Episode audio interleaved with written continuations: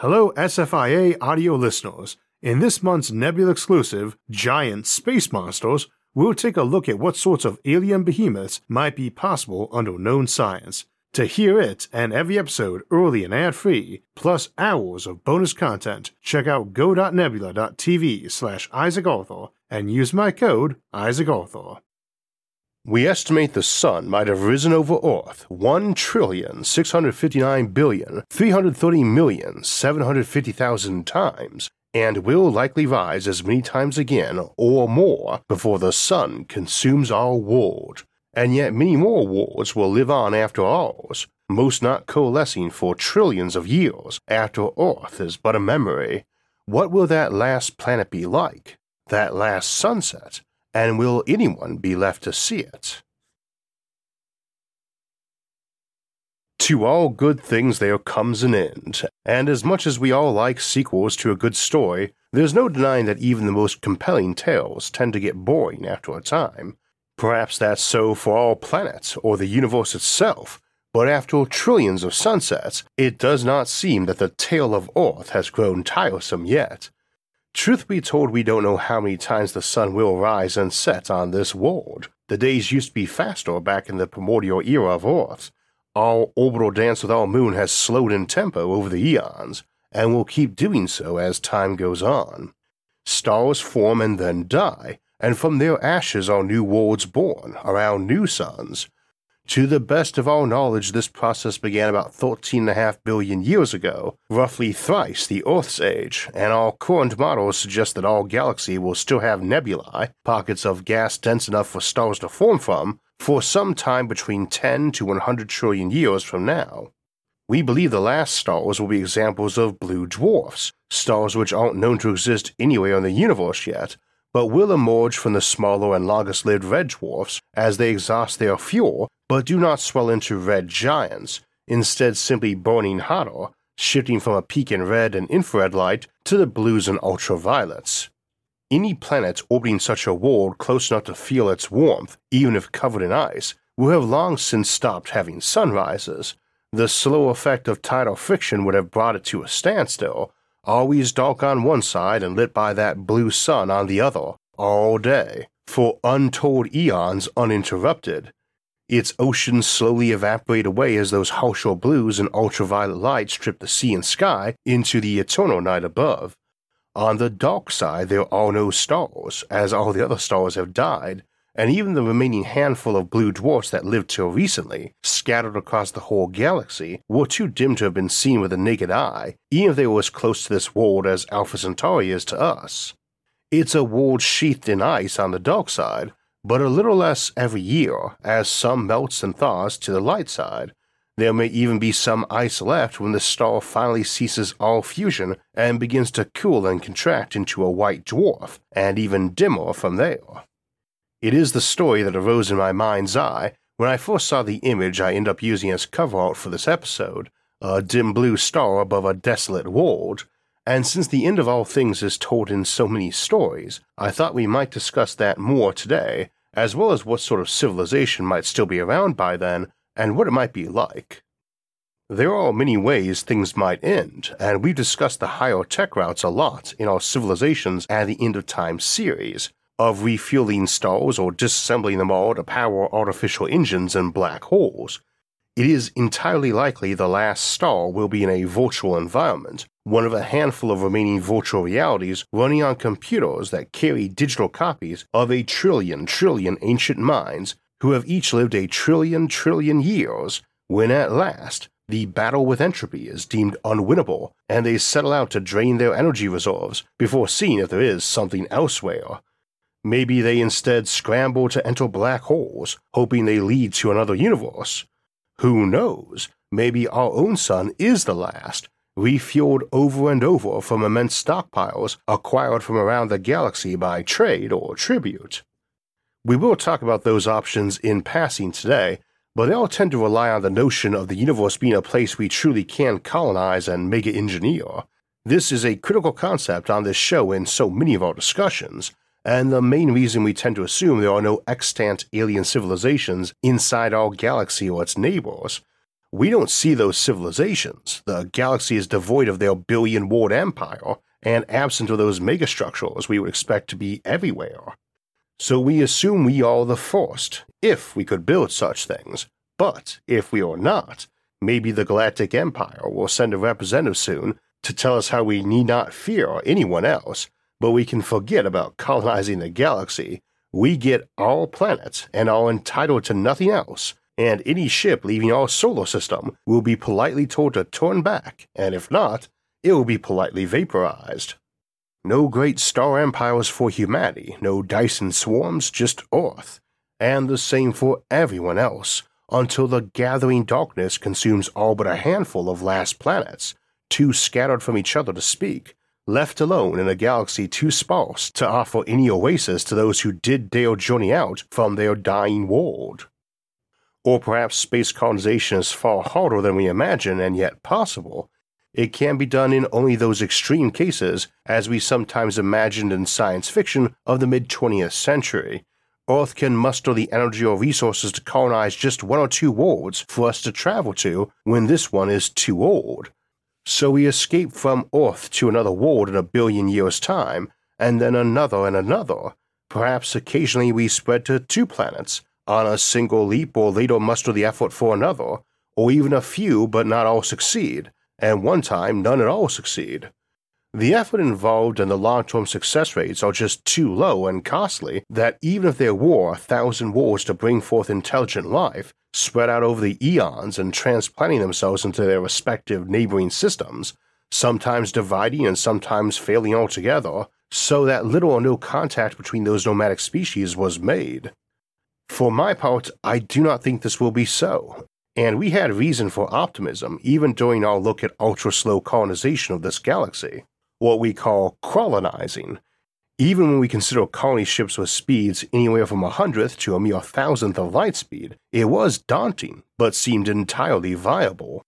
And yet, with it being over 50 years since a human set foot on another world, him being but one of 12 to do so, and that world merely our own moon, it is not hard to believe there may be more difficulties than we assume. There is no official plan and date yet for a second or more permanent presence on the moon. And much of this is because we want to do it right, without it being unacceptably expensive or dangerous, and we keep finding new costs and dangers as we contemplate it. Until we have a permanent and mostly self sufficient outpost on another world, even just our own moon, Many think it might be hubris to just assume we will conquer all the problems of moving vast amounts of cargo and people on multi century voyages to desolate planets and making them new paradises for humanity. And phrased that way, it is certainly daunting to contemplate. For my part, I believe it is doable, and that will surprise no one who has watched much of this show, but I am hardly without my doubts. What if we are just the latest in a long line of civilizations to emerge on some planet, be impressed by our own cleverness, then realize that journeying to other stars is not something that can ever be economically viable? That at best, it's economically ruinous to launch any expedition with a decent chance of success, and that most civilizations put it off for many millennia. They figure it will get easier with time and with more technology and experience. Some blow themselves up in the process of getting that technology and experience.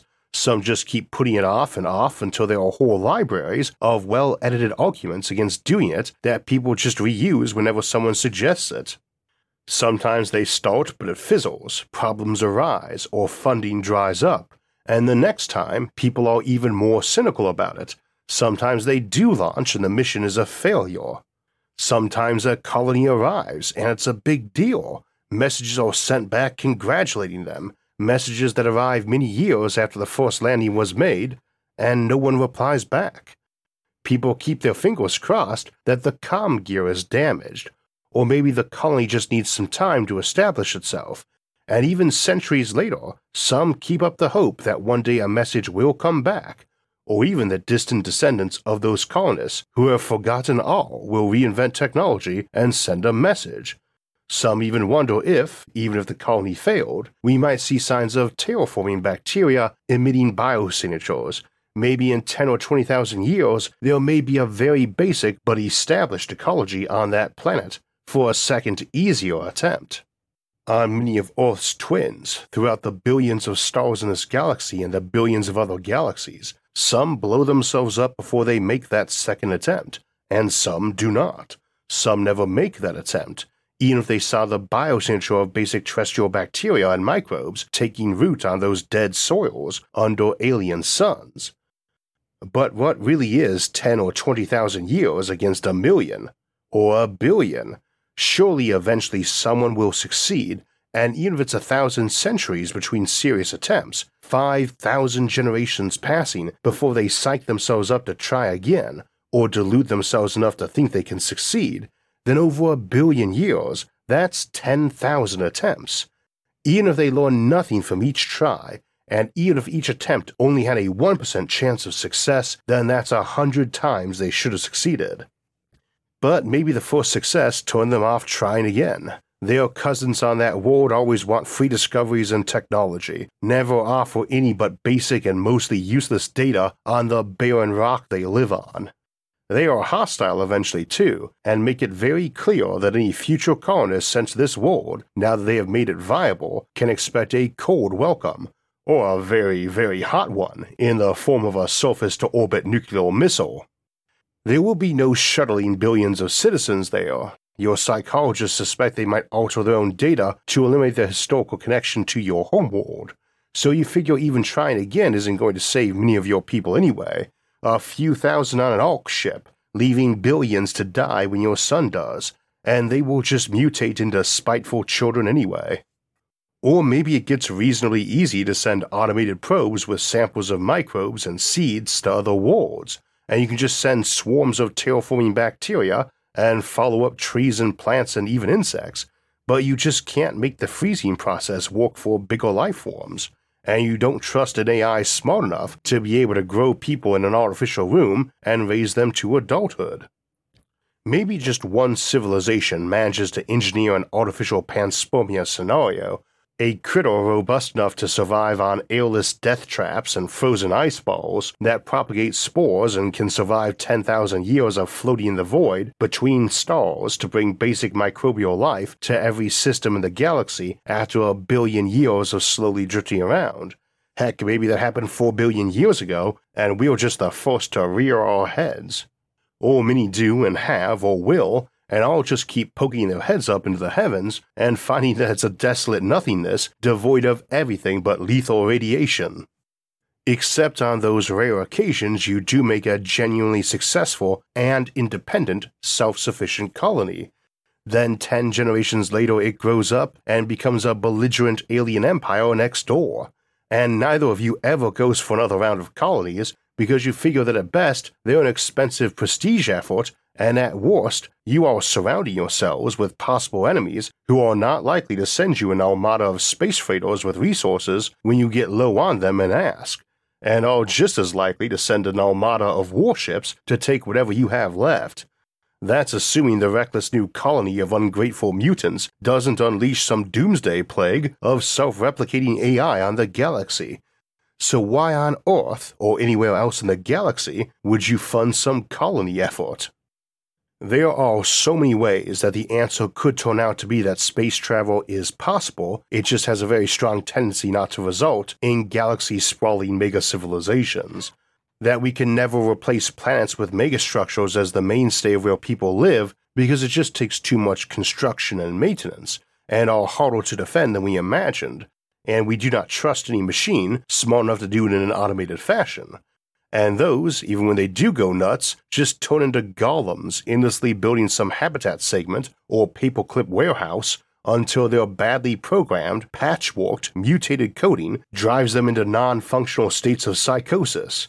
It's so focused on building components for a Dyson swarm that it can't even conceptualize that it needs to stop as there are so many of them that they're smashing into each other and setting off debris cascades, with effects that make Kessler syndrome seem like a minor cold. So, all we or any alien world ever see out in the sky is a whole lot of emptiness and failure, and at best a slow populating of planets as they form for the monumental colony building efforts. Often planets spend thousands of centuries populated before dying off, maybe resurging later, Maybe the world unterraforms itself in that time. Maybe someone else comes by and seeds it, or nukes it. Maybe the emerging colonists end up at war with their very distant and now primitive cousins when they arrive on the barely livable rock their ancestors set off for a thousand years ago, and find a tribe of techno barbarians are still resident and don't want to share what little is left. Maybe they survive anyway for a few more centuries till another opportunistic colony ship from another neighboring system shows up to fight both them and the original inhabitants. So the galaxy does fill up over a billion years, but doesn't sound like the place we normally envision it as on this show. Nobody seems like they're sharing science and art very freely, or trying for grand feats of mega engineering. Whenever some new system forms, people notice. It takes tens of millions of years to show evidence of an emerging worthwhile planet, though, while that new system probably drifts past thousands of populated systems. Some of them are going to feel they have good intercept vectors to send a colony ship and claim that new world. Maybe they even do, scrambling to get there and fight off anyone who arrives a few decades or centuries later. Maybe those folks never got something like an Orion drive working, but they sure do have nuclear energy, and they did bring some nukes and blowing up a couple isolated colony domes on something as big as a planet isn't very noticeable or dangerous to that world, and taking over after might be easier. They might even do that on purpose, figuring they can salvage and steal from the first folks and intentionally time to be second or third on the scene. Without stargates, nobody can enforce anything across all those light years, even if they do get a message off before you strike, after all, com gear is pretty much by definition pretty easy to spot and target if it's in regular use. This isn't a Lovecraftian galaxy we're painting, yet anyway, but it sure isn't a hospitable place. Everybody's got technology, except during interregnums of collapse, some so intense they might see that plant's equivalent of monkeys or raccoons rising a million years later to open the next chapter, They've got spaceships that can travel to neighboring worlds, but not for real trade. They might even be a few inhabited plants in any given system, and dozens of asteroid colonies. After a million years, they just don't feel like neighboring countries anymore either, but aliens, for all that you still keep in touch and maybe occasionally trade technology, or art, or volleys of missiles. In this reality, you can still terraform planets like Venus with giant thin solar shades, but maybe wars or terrorism make maintaining that trickier than we would hope. It takes a powerful economy to make that happen, and allow the future developed planet's economy to maintain it for eons. You can still have solar mirrors warming Mars, big solar powered electromagnets diverting ionizing particles away from the fragile atmosphere you created there, shielding the Galilean moons of Jupiter. Your homeworld may have some fairly robust and ancient space habitats orbiting it, those may have been built even more sturdy and even repopulated when someone dumped a megaplague in one or flat out nuked the interior, leaving a smoldering shell to be repaired a thousand years later when the orbital debris from the newest epoch of Kessler syndrome clears out and makes orbital travel sane again. When your sun started warming, you did deploy solar shades over your planet to help protect it, Maybe you even managed to avoid ever having those wrecked so badly every million or so years that you couldn't repair them before they critically damaged the ecosystem. In the end, your world does die, though.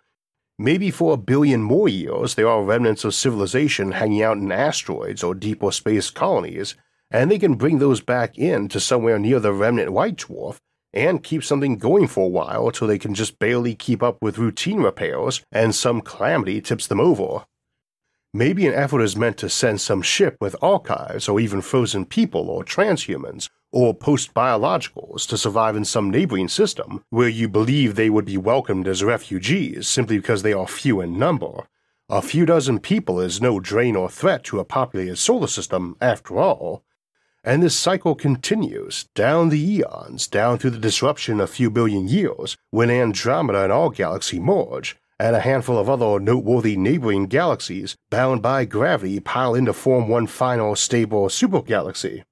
That should be wrapping up around the time the last holdouts in the outer solar system, when the Sun reaches its maximum size 7.6 billion years from now, and either swallows or cinders Earth.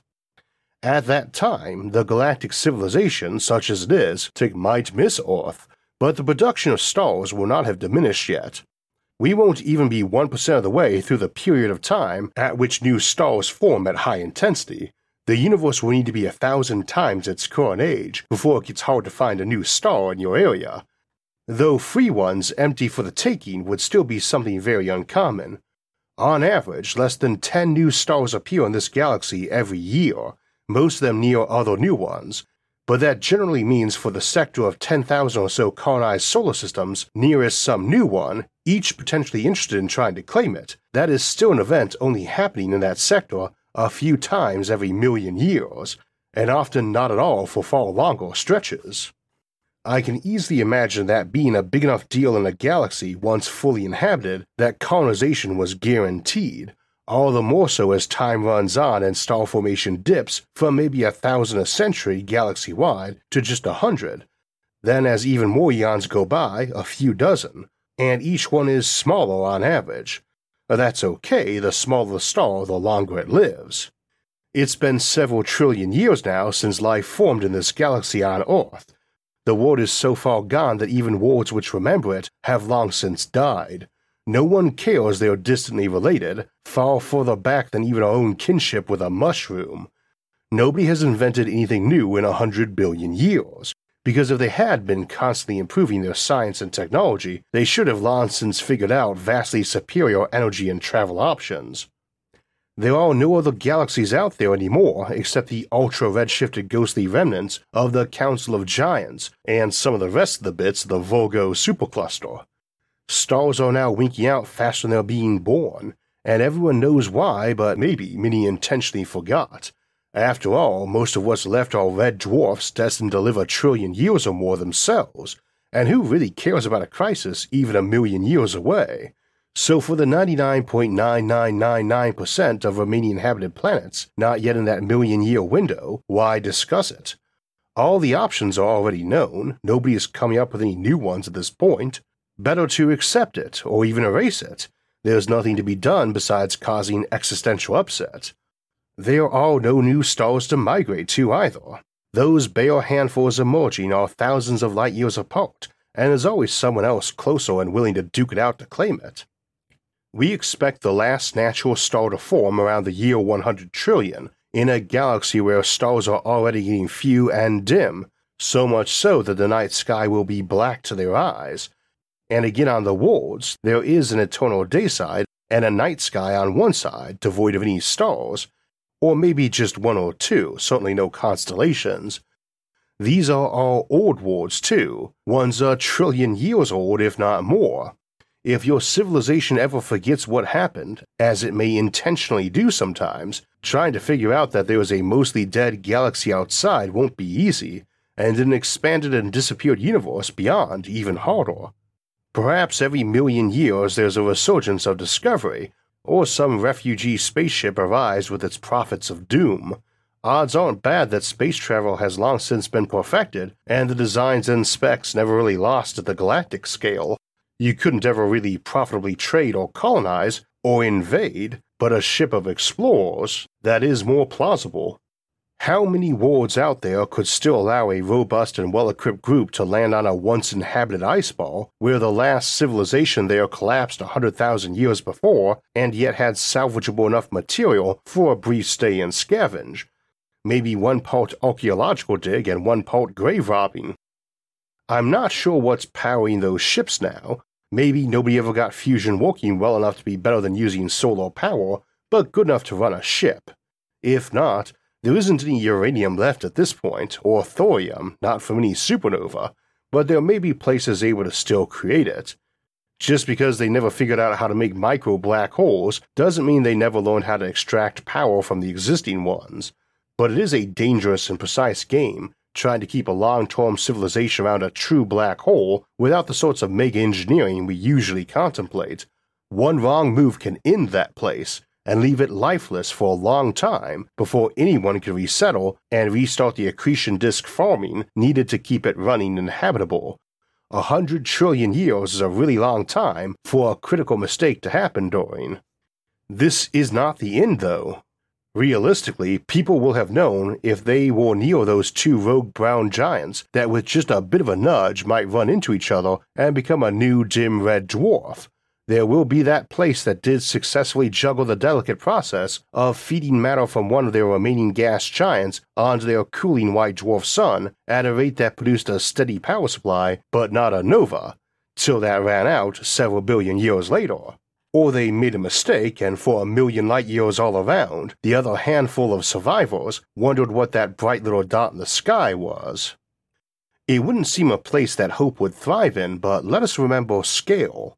These projects are almost inconceivable in some ways because they often leave little room for mistakes and no room for calamities, and would require an almost inconceivable amount of dedication and for billions upon billions of years it seems inconceivable, and yet we must also be mindful that the growing despair of an encroaching eternity is really not that quick to rise.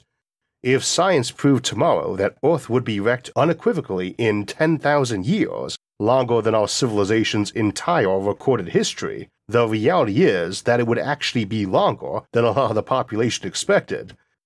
It's also just some arbitrary number at that point. point, 10,000 or 10 million or 10 billion really doesn't mean much to us at a basic level. That last planet, though, will arrive, and even if it started its life when there were still a few million others left in the galaxy, odds are if anyone is still running a decently powerful telescope, the next to last would have winked out and its absence of light reached them before they ran out their own clock. Maybe some refugees arrived and were welcomed. Maybe they just lacked the ability to stop them landing. This is not a robust world at this point. It takes a long time to mine out an entire planet, but that last star is probably living several trillion years, so they have had it. This planet is tidally locked. It's ice on one side and a borderline desert on the other, probably covered in greenhouses wherever they can.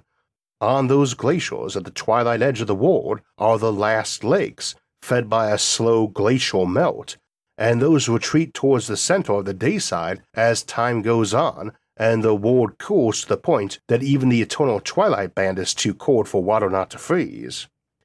There will be no retreat underground the way we could if our sun disappeared tomorrow, because there's no great reservoir of internal heat left over in a planet 10 trillion years old, and there is no vast supply of fissile material materials to run nuclear power plants on, there's a good chance this planet was not the first world colonized in this solar system either, just the last one barely habitable as things cool down. You live on the sun side, probably now under domes, to help keep the air and water in. There's a desert outside, but it's fake. It's the dust blown around the last million or so years since the surface got more and more abandoned. There's a trillion years of empire buried under it like geological strata, and people mine it all the time and the standard for hitting pay dirt keeps going down. But nobody really knows because it takes so long for things to wind down. Even the last time a ship arrived, claiming to be the harbinger of the end of the neighboring world, was a million years back, and those who record such things have had to succeed in doing that through the rise and fall of thousands of empires, each weaker and frailer than the last, but seeming epic and mighty to those of its time. Where does this end? That's hard to say, nobody's expecting a technological miracle at this point, though they may be keeping their hopes up for the other kind. I'm not expecting this to end as a Mad Max situation. There's just going to get to be a day where the increasing effort to keep those domes intact and minimize their leaking while salvaging and making replacements gets harder and harder, and the dimming sun weaker and weaker and weaker. Each dome produces less, takes more effort to maintain, and a breakdown is going to happen parts get harder to scavenge. At some point, this is going to get critical, and whether they dwindle from tens of thousands to none over one night or ten centuries does not matter much. You could have a few folks that kept a personal dome running even after it was just them by themselves. They may be ageless too. One would expect life extension technology to have long since been mastered, and the odds favor the last people would be the old ones who are very skilled at survival and very practiced at it. Someone might survive for thousands of years as the last person on that ward or any other. They might be determined to keep going on even alone, till an accident got them, or one day just give up. I think life itself would probably go on a little while longer, maybe even millions of years, as they're critters a lot tougher than humans when it comes to the Arctic tundra. But these people aren't human anywhere outside of our imaginings. Definitely a depressing end scenario, though it leaves a lot of room for courage and nobility. And remember, it was a tale of a trillion worlds and a hundred trillion years. If humanity ended today, our one planet and its thousands of years of recorded history, and far more unrecorded, I would still not say it had existed for no good end, simply because it came to a true end. That doesn't erase what our civilization has done just because no one is left to remember it. Over any timeline, no matter how long, which is not infinity, you still have an end come for you. We discuss other even greater and longer lived civilization scenarios in our Civilizations at the End of Time series, but those are still finite for all their immensity. And while they might add a few more zeros to the number counting down on the clock, that last zero still comes. I don't believe it made the event that it was timing worthless just because it is over, but your mileage may vary. Do I think this scenario is likely? On a brighter note, no. Again, I think the weight of evidence favors a universe in which interstellar travel is practical and mega engineering is doable. Also, realistically, I don't know what civilization a billion years from now will look like, but I'm betting that if it looks human, it's mostly a conceit of the oldest surviving post humans who might still be kicking around at that point. Biological life may be possible for another 100 trillion years, indeed even longer with various mega engineering projects for refueling stars or powering artificial black holes, but I can't say I expect it to be the norm for eons to come or to much resemble us if it is, perhaps in spirit and kinship if not much in appearance. Whether it's a hundred trillion years from now, or 100 quintillion, or we find some get out of jail free card for beating entropy or traveling to new universes, it's a lot more time than this world of ours has classically. So if your takeaway from this episode was that space colonization serves no point, I would argue that even in the more pessimistic scenario we examine today, it absolutely does, as it's still the gateway to a trillion worlds and trillions of years to dwell on them, a trillion trillion lives to lead and stories to tell, all waiting for us out there in the galaxy. That hardly sounds like a dark or pessimistic future to me. Some of my favorite episodes to make are ones like today, where we get to use a story to help us paint a clearer explanation of possible futures and how science helps us see the universe around us. And I hope you enjoyed today's story, and don't forget to hit the like and subscribe buttons if you did. For my part, I've always loved science fiction as much as science, and it's probably why I like to use stories to explain concepts. My favorite way to consume a good book, though, is on audio, where a great narrator can make a great book even better. But even the best performance of a story or song can be wrecked by bad audio equipment. That's why I love my Raycon Everyday Earbuds. They offer premium sound quality for half the price of other premium audio brands with noise isolation, seamless Bluetooth pairing, and comfortable fits with gel tips that won't fall out of your ear. Their noise isolation mode lets me use them even while I'm mowing the lawn, and their awareness mode lets me keep alert to my surroundings instead when I need to.